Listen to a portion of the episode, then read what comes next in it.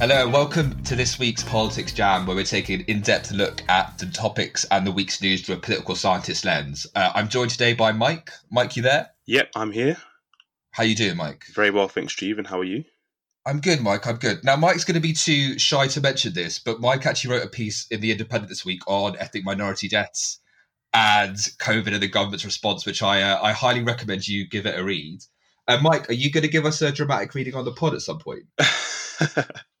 Maybe one day. Could we do it in the style of like Benedict Cumberbatch or Stephen Fry? I would really, I would really enjoy that, and I think our listeners would would too. Stephen, what are you like? I know. and also today, more uh, we have been joined by Maya Goodfellow, uh, an academic and author who I'm sure most of you are already aware of, who's written a, a brilliant book, The Hostile Environment: How Immigrants Became Scapegoats. Uh, she's based at SOAS. The book is a, a really good kind of description of the Kafka-esque setup of the UK immigration system. Uh, Maya, how are you doing today? Yeah, I'm good, thank you. Thanks for having me. And I can also say that I also read Mike's piece in the Independent, and would also recommend people read it. I was, I thought it was really good, uh, good, albeit depressing analysis of what is going on in the UK right now. So, um, yeah, I would, I would echo, go and read it. Fantastic, and it's an absolute pleasure to have you, Maya. Uh, so today we're going to cover kind of three broad topics. The first of which is about immigration policy, and specifically at the hostile environment, as Maya describes in the book. Uh, we're then going to move on to talk about views of immigration in the UK, and then finally talk a little bit about race relations in the US, given the protests and the killing of George Floyd. Uh, Mike, do you want to kick us off, mate? Yeah, I guess a good place to start, Maya, is your book. As Stephen mentioned in, in the introduction, your book is titled Hostile Environment. Um, I, I've always been curious, like, why is that the title you opted for? And could you explain to our listeners what the hostile environment is? Yeah, I think that's a good question. Um, I suppose the first thing to say is that um, I guess I'll start first by saying what the hostile environment is, and then I'll explain why the book is called that. And the hostile environment, in its I guess contemporary form, is um, a set of immigration policies that were largely introduced through the 2014 and 2016 Immigration Acts, so under the coalition and conservative led government. Um, and it, the aim, really, as Theresa May, who was Home Secretary at the time, was to make life unbearable for people who didn't have the right documentation, people she called illegal immigrants. But actually, this is a, quite an unhelpful term in a lot of ways. Um, and what it, one of the main functions of the hostile environment is to make it near impossible for people without the right documentation to a- access basic services. So things like healthcare, things like housing, work, um, and maybe we can talk a bit eh, about this in a bit. But really, we're seeing some of the worst effects of that during the pandemic, and um, it essentially turns public sector workers, a lot of public sector workers into border guards. I think that's something that's said a lot, but is actually a very good way of understanding it. And um, if you want to read a bit more about it, as well as reading the book, Liberty, um, the human rights organization, have produced a really good guide that explains how the hostile environment functions. And the way they kind of depict it is, is it's this it's almost like this this thing that has tentacles that reaches into every bit of, of your life um, and stops you from being able to access a lot of these services that I've mentioned. Um, and in terms of why the book is called Hostile Environment, the book is about the history of immigration policy in the UK.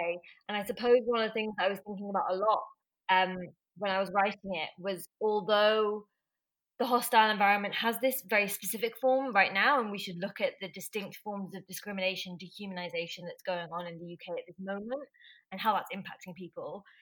It would be wrong to think that the UK suddenly became a hostile environment for immigrants with this with these sets of policies. Actually, the UK has long been a hostile environment. It's just that hostilities look slightly different, is manifested slightly different in legislation. The different forms of racialization that have kind of been produced um, have shifted over time. And so for me, it was really important to say a lot of people are rightly right now angry about the hostile environment as it looks, and we should be really interrogating that. And you know, we'd hope that more people actually were angry about that and wanted to dismantle it. Um, but we can't pretend that things were fine before 2014 or even before 2010. Things have, in terms of anti-immigration hostility have it's incredibly deep rooted in the UK, and so that that the attempt with the title is to say this has a much longer longer term history than just that only these particular policies. I think that's a really good summation of the hostile environment, and I think one of the, the things the book does really, really well is presents migrants as human beings. So we hear like, quite a few stories from from different people who have to navigate the very complex immigration system in the UK. And you touched on it very briefly in, that, in your answer just then about how coronavirus has complicated things. And I guess it'd be nice to, to hear from you maybe how difficult it is to be a migrant in the UK and how coronavirus has, has complicated that. So I'm thinking of the, you know, recourse to public funds, which alarmingly Boris Johnson doesn't seem to have been aware of until last week. And the NHS surcharge, which myself and Jeevan have both been very, very critical of on the podcast.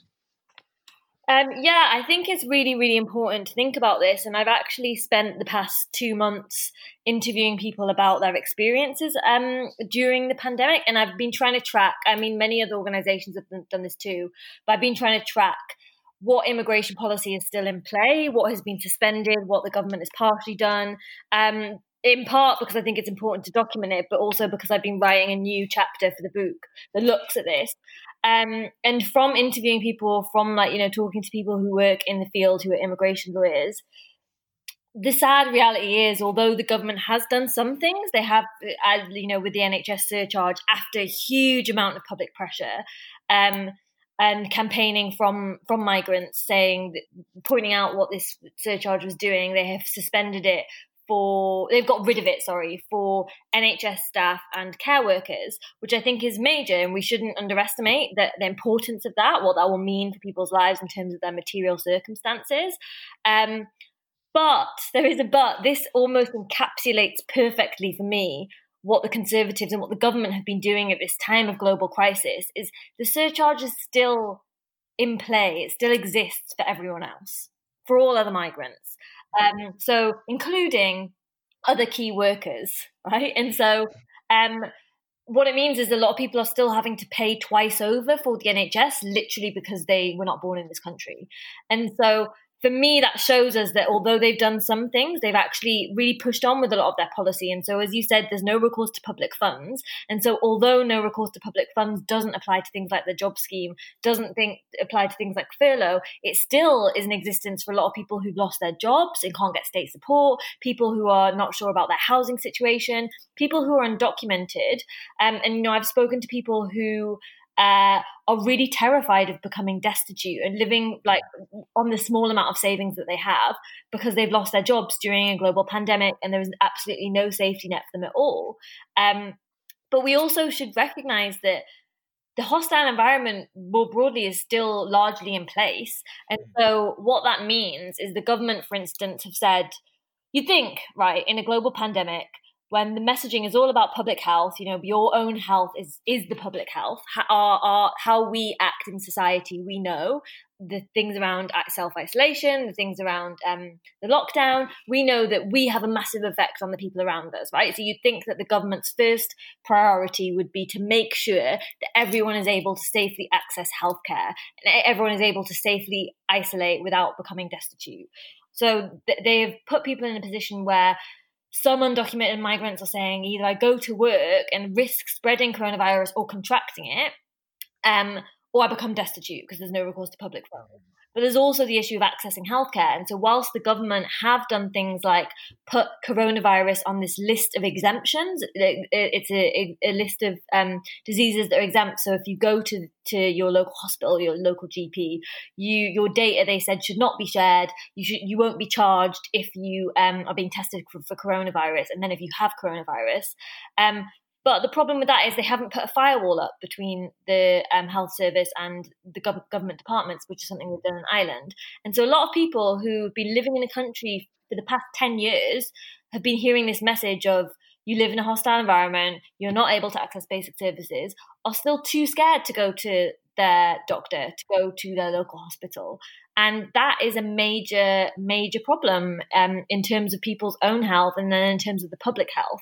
And so what I would say is it's the hostile the hostile environment and immigration enforcement more broadly is affecting people in a myriad of ways. Um, one other that's worth mentioning is if you are um, someone who is um, applying for asylum in this country or waiting on an asylum claim or has been rejected, you, under the government's existing rules and th- which they've extended slightly under coronavirus, you will be en- entitled to around £37.75 pence a week, um, a week.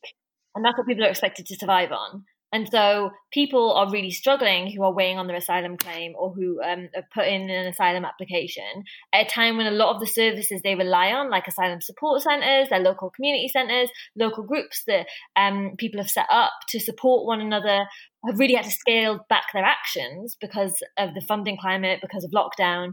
And people are really, really struggling. And when Priti Patel was confronted with this at the Home Affairs Select Committee, when she was asked about this by someone saying, people are going to become destitute because of this. We already know it's an issue. She said she hasn't seen sufficient evidence to raise the amount of money that people are able to get if, if they've put in an asylum application. And we already knew in 2018 that many people were becoming destitute who were trying to claim asylum in the UK. The evidence is already there. Um, and so I guess that's that's quite a long way of me saying they seem to be quite wedded to keeping a lot of their immigration policy in play to the point where they've even issued new guidelines for landlords so that they're able to carry out the hostile environment checks in this new environment. So they've obviously thought about it. They've thought about how to change the rules or or, um, or make them more flexible, but it's just not in favor of migrants. It's in favor of the people they're forcing to do immigration enforcement.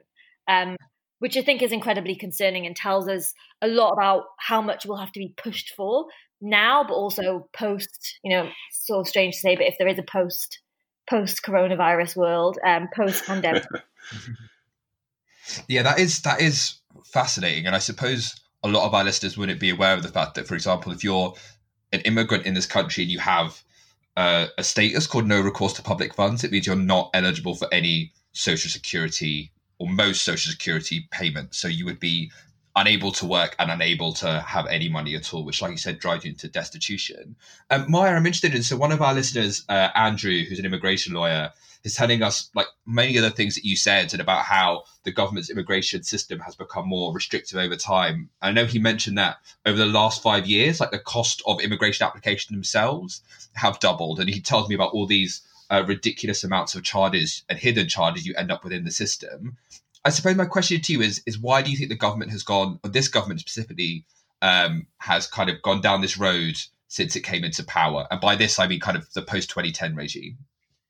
Yeah, I mean, I would actually locate that as um, it is as I would agree that it's really skyrocketed, but I would locate that problem slightly earlier in the new Labour years. There's, I mean, I explain it a bit in the book, but that's really where this kind of this charging came in in the way that we're seeing it now. And I mean, I think that um, I think that it is really. I think it means they can send a, a message. They can send a message to the public that they're being tough on immigration, that you're not going to get an easy ride if you come here. And I think it's just a way for them to make money. Like the amount that they're making is absolutely huge. We can guess, right? We don't actually have, know for sure because it's really difficult to um, to pin this all down. Um, but I think it's part it is partly about this exuding this aura of toughness and the, the reason why i say that is there is sort of tentative research that um, has been talked about again in another home affairs i think it was oh a health affairs select committee hearing i think um, uh, uh, and I can't remember exactly who said this. If anyone wants to know, I will provide the reference. Um, but there was someone who was saying that um, there is evidence to suggest from some of the academic work that's been done on this that, for instance, the health charging, the charges within the NHS, is costing more to have those carried out than is brought back in from the actual charging itself. And so we have to, I guess we have to kind of break it down in terms of what charges we're thinking about. So with that one, I think it's really exceeding the aura of toughness. And with a lot of the charging, you know, having forcing people to pay for like English tests, um, pay for email replies, which is something that people have to do. If you want to reply by email about your immigration, um, your case, it's going to cost you around five pounds. Um, but then these absolutely huge fees for processing. I think it's just a way for them to to bring to get more money.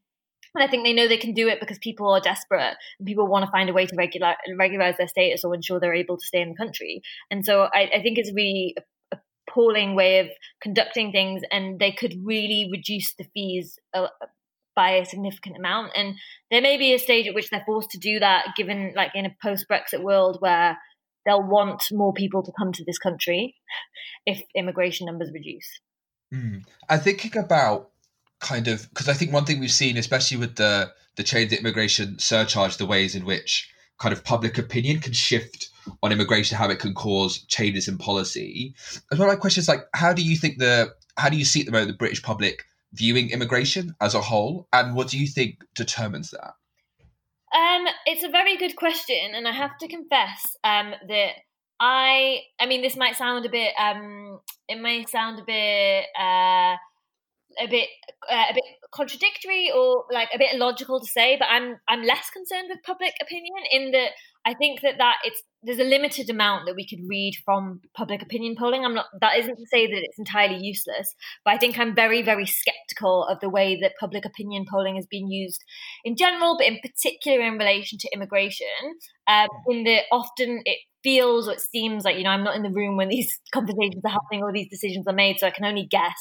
But it feels often like politicians will hold focus groups, will look at public opinion polling on things like immigration and then they will sort of act accordingly as opposed to looking at it and thinking oh this maybe indicates something about hostility towards immigration how can we challenge it and i think we want to be really careful to say that um, although i'm not an expert with polling and I, I, I don't think it's entirely useless but it's not I'm, not what I'm arguing, which is often what people think I am arguing. Um, I think we want to be really cautious and think that it's often a snapshot a snapshot of a particular section of people at a time that tells us something, but it, it, there are limits to it in terms of like how the questions are asked um, and it, it, what time this is being asked, um, who's being asked. Although I know there's a, a sort of a science to it, um, and so, but so having said all of that, there is a but. Like to answer your question, I guess there have been shifts, and quite a lot of people have written about this. There are there are shifts in public opinion, and people are the kind of hostility towards immigration is shifting. People have a more positive view on immigration, both on the economy, but also this idea of quote unquote culture that maybe we'll talk about later.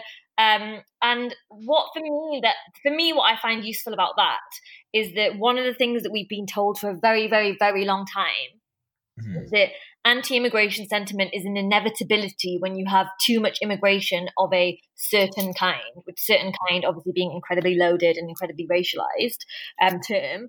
Um, and I think that these shifts in public opinion tell us that that isn't true. And what ha- what you can see is these moments of crisis, and this was happening a bit before um, the pandemic, but particularly now, where there's been this narrative around key workers and recognizing that a lot of key workers are actually migrants. It shifts how people understand movement and how people understand people the, coming to the UK.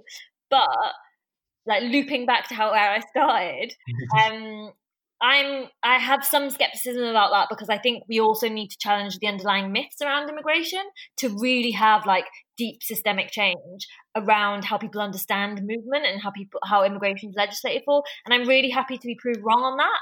But it's just my kind of approach to it is is good if there's shifts in public opinion.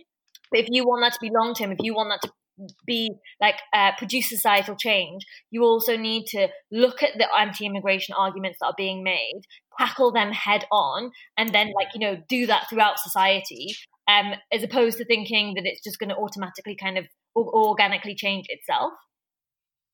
And Maya, so you mentioned like how public opinion might have shifted during this pandemic. I found that quite interesting. So like we see people like Piers Morgan all of a sudden speaking about how much he loves migrants and you know he's talking about the contributions migrants have made to British society during this pandemic. And in the book, I think you do a really good job of presenting like the problematic rhetoric on immigration as not like a right or left wing thing, but like both parties have been culpable in framing migrants in the wrong way, in approaching immigrant, immigration policy in the in the incorrect way. So, for example, when Miliband and the Labour Party in 2015 they go into that that um, 2015 general election campaign, you know, with Mugs um, saying controls in immigration. You know, we have the Gordon Brown and Gillian Duffy moment, which was, you know, quite a a big moment for for Gordon Brown during that campaign.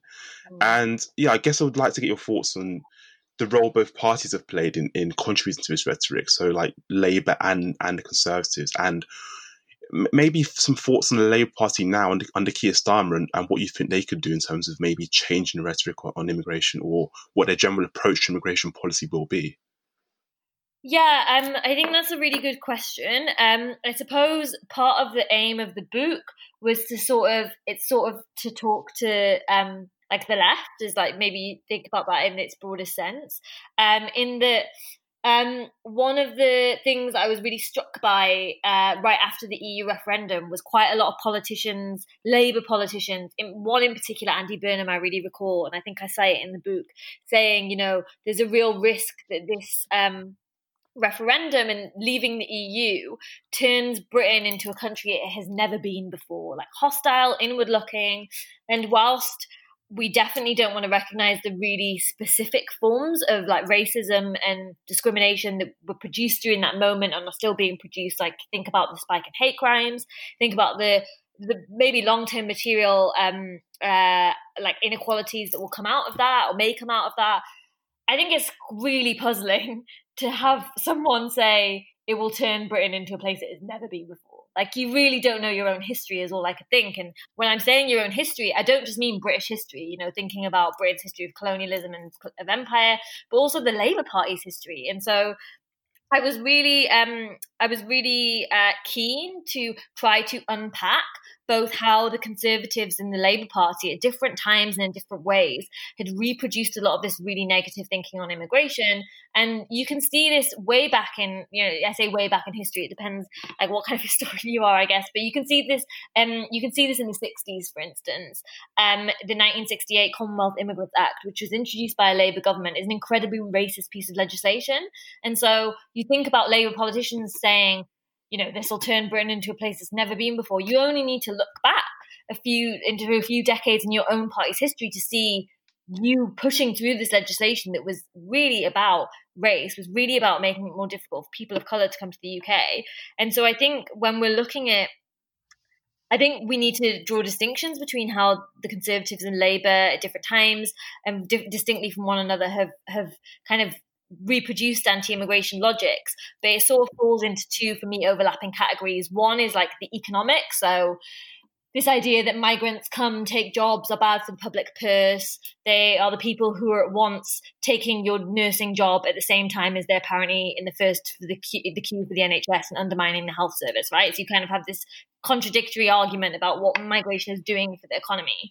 I would totally reject that argument um, but there's another which is like sort of framed as cultural, but is also very much really about race. Culture in a lot of ways is is functioning as a proxy for race, where both Labour and Tory politicians at different points in time have talked about immigration undermining like British culture, making people feel uncomfortable about their area or about their sense of self in the country.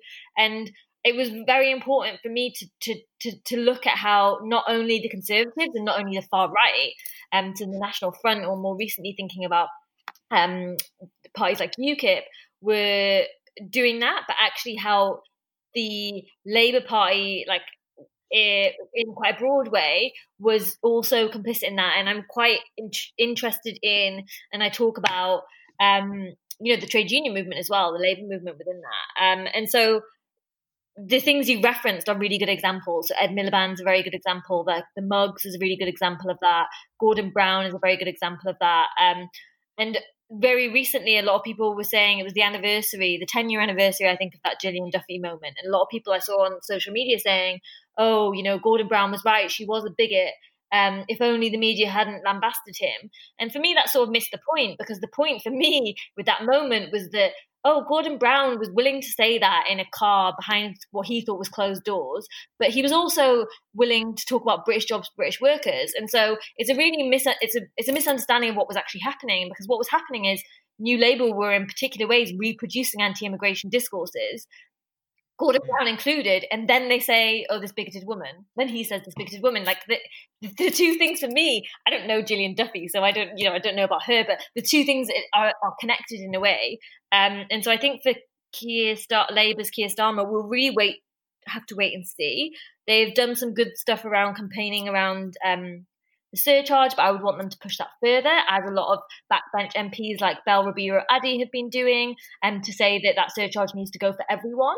Um, and you know, I would quite like to see them really pushing for an end to the hostile environment, which is something that was in the last manifesto, something that Bell Ribeiro-Addy, who I mentioned, who was shadow immigration minister until for a short period of time until Keir Starmer came in, um, something that Diane Abbott, the former shadow home secretary, is pushing for, ending the hostile environment. And one of my concerns with Labour, um, generally and now, is that they will continue to sort of do this thing of pandering on public opinion and not really being willing to challenge a lot of the underlying myths that I talked about before. And it may be that they sort of go for a line that says we need to bring more, we need to allow more refugees to come into the country, which is true. Like I 100% agree with that. But whilst doing that, go for a much harder line on immigration. That's one thing they could do, given Keir Starmer's sort of background like the bits and pieces that's been said about this before he was leader, but it's very hard to say it. This is that's just my hunch at, at the moment that that's like something to potentially be concerned about or watch out for. If if for a moment we could take the kind of devil's advocate position and take what would be I don't know the the traditional Labour line immigration, that would say people do have quote unquote legitimate concerns about about migration and large influxes of migrants from countries that are less similar to the UK in terms of of education and outlook have caused disruption. So they would say, well, after the Syrian refugee crisis, a huge influx of migrants has led to the rise of the far right. Uh, the same in in Germany as well. What would you say to those people? And also, I suppose, do you think that people ever do have uh, legitimate concerns about the number of migrants coming? Um, so, short answer is no. I don't think there are legitimate concerns. Um, and I really hate that. There's a chapter in the book called Legitimate Concerns. I really hate that phrase because that phrase is used as a cover for like not interrogating what's actually going on when people say they don't like immigration. It's just kind of giving people a free pass and not really engaging with it. And I, I don't think um, interrogating it. The thing that is often said to me is, "Oh, you just want to call everyone racist," um, and I don't think that's really any, you know, any any work from any like scholars way better than me on race. No one ever really seems like they just want to say, oh, the population's racist, end of. Like the aim is often to unpick and challenge how race is manifesting, where it's coming from, and do something about that. That's how, how I read it, at least. Um, and I would just really reject that it is that it is refugees or people moving into the country that are the cause of the rise of the far right. It's something that Hillary Clinton sort of implied, um, like maybe last year, um, you know, saying that uh, refugees coming to Europe was the reason why, like in countries like you reference, like Germany, and why parties like the AFD are doing well. I think that's a total misreading of of what has happened in terms of like the sort of complicity I've mentioned of re- the reproduction of this anti-immigration sentiment across the spectrum can't be taken out of that picture and it almost implies this thing that I mentioned before that anti-immigration feeling is a natural reaction to too many immigrants. Well, I would defer to um, a much, you know, I would I would defer to Paul Gilroy on this, who talks about conviviality. Um, and Paul Gilroy's reference to conviviality and understanding of conviviality, at least how I have understood it, is really really helpful. I think here in that people are getting along, living like alongside one another. They're like falling in love. They're falling out. They're having families together across these supposedly uh, insurmountable differences that we're told exist. And so, yeah, there are major there are major things that have to be done. Like I'm not saying it's easy to unpick anti-immigration feeling in the UK, um, but to treat it as an inevitability and to sort of for me that argument ends up being a victim blaming one as well it's like oh refugees are to blame for the rise of the parties that hate them like I don't I don't think that's a I don't think that's a helpful way through which to understand what has happened. Like it's uh, yeah, I think that that's the argument that's often made, but actually these these this thinking is produced it is constructed and it's it's being reproduced all the time and it's not an inevitability and so i think that for me like what we do about that i think is really complicated but the starting point is different for me than what some of the some of the literature says on this and what uh, a lot of our politicians say on this and Maya, so over the last week, we've seen loads of protests, both here and in the US, following the, the murder of George Floyd by a police officer. And this has brought to the fore conversations about how race and racism operates in the US and in the UK. So I often think in the UK we're very concerned with these individual acts of prejudice, right? So we're very focused on, you know, someone these very blatant manifestations of racism, and we often see systemic racism as an American problem. So we see this kind of institutional things. We don't really, we don't really believe they exist. These institutional systemic problems exist in the in the UK. I'm of the opinion that that would require a complete misreading of the sort, sort of British history because whiteness and racism were very central to the British Empire, to sort of colonialism, and therefore that means for me, in my opinion, that racism is embedded in the fabric of British society.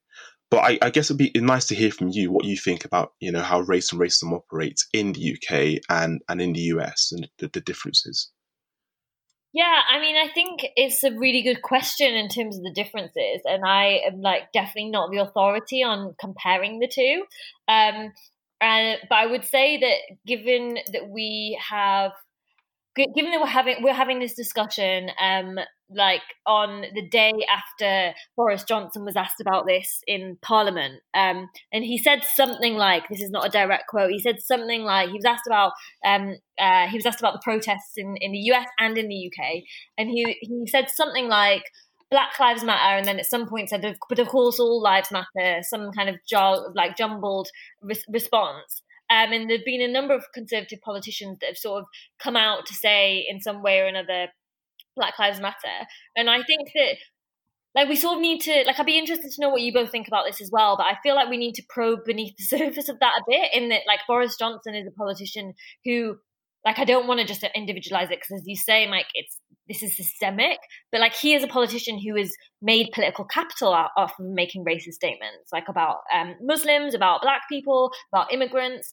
Um, and so it, it, seems like really, it seems very hypocritical to me that we he would then stand there in, in, in the chamber and say this, um, say this about what's going on at this particular moment. But like you say, thinking about this systemically is really important. And it's often that in the UK, we look over America, or certain people look over America and say things are so bad there, oh, it's so awful.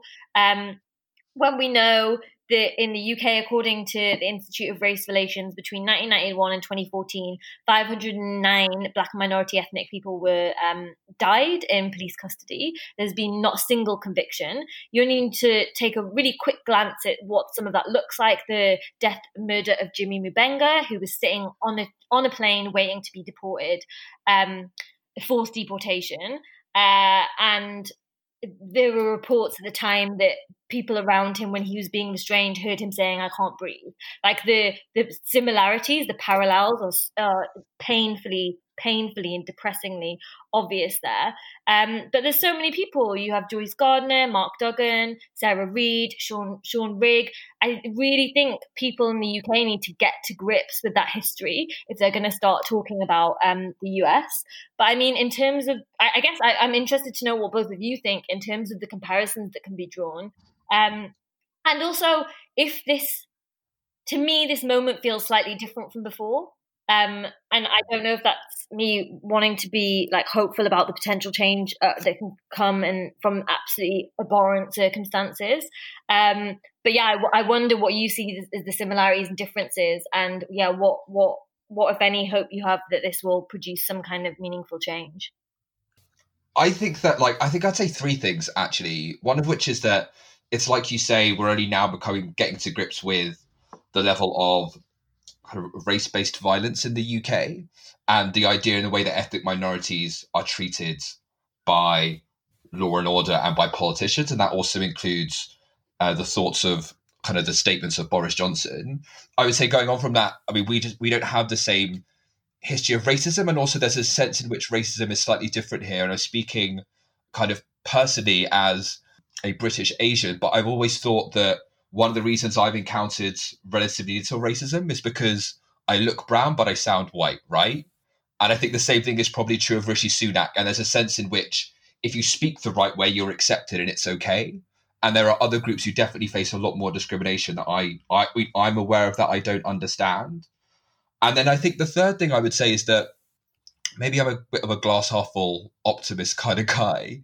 But when I hear Boris Johnson say, Black Lives Matter, and I, I appreciate the second part of that sentence, but isn't there something like um, hypocrisy is the tribute vice pays to virtue, right? Like there's a sense in which now the standard you're being held up to is, well, what do you think about violence against African Americans in the United States? How do you think this is unacceptable? And that's the way in which the public opinion and mood shifts. And what about you, Mike? What do you reckon? I mean, I guess I would say what we see in America are just more extreme manifestations of what happens here. So we do see deaths in police custody in the UK. We do see the same systemic issues in the UK we see in the US. We just see far more extreme manifestations of those. And I, I think to tackle racism in the UK, we need to really, really look, take a big look, long look at our history. You know, racism is embedded in the fabric of British society. We know this because of the British Empire, which placed whiteness at the fore. And Britain's very uncomfortable in terms of you know looking back at its history. What Britain likes to do is you know likes to wear the label of being the least racist nation.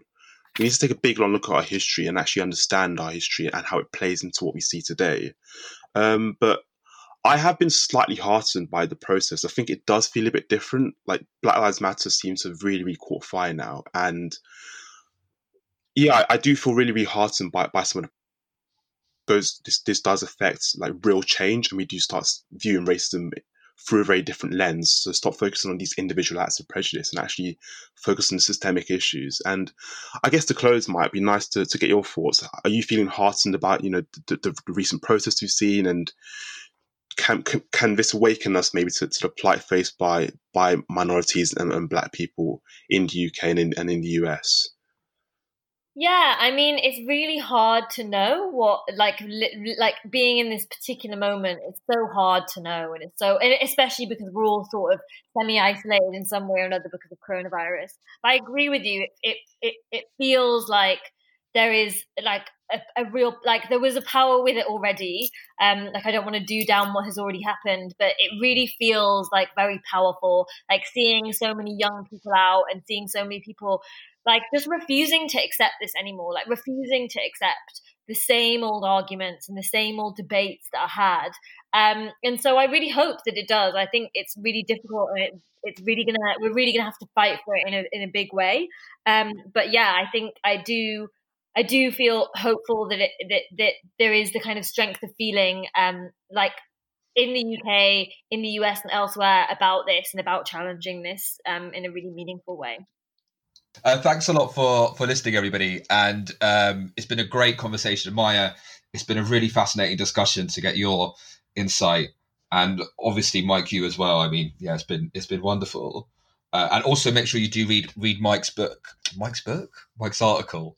Listener question, guys. If you guys have any questions about politics or things you want us to cover in future weeks, do get in touch, and we will cover it in a future episode. Uh, that seems like as good a place to leave it as any. But before we go, uh, Maya, what's our jam of the week this week for our listeners? Oh yeah, uh, thanks and thank you both for having me. It's really yeah, really interesting discussion and really like interesting questions that I'm still going to be thinking about afterwards. Um, and I chose something that I've been listening to a lot, which is like now a few years old, but I I've I've gone with Lizzo. Truth hurts. Oh yes, that's a good I've choice. never I've never heard this. Anyway. Jeevan, where oh, have you oh, been? You're in for a treat. We've been on loop for the past like month, so I thought I'd bring everyone else into the party. Oh, wonderful. Well, I think that's us signing off, guys. Uh, thanks a lot for listening to us. Thank you, guys. Thanks.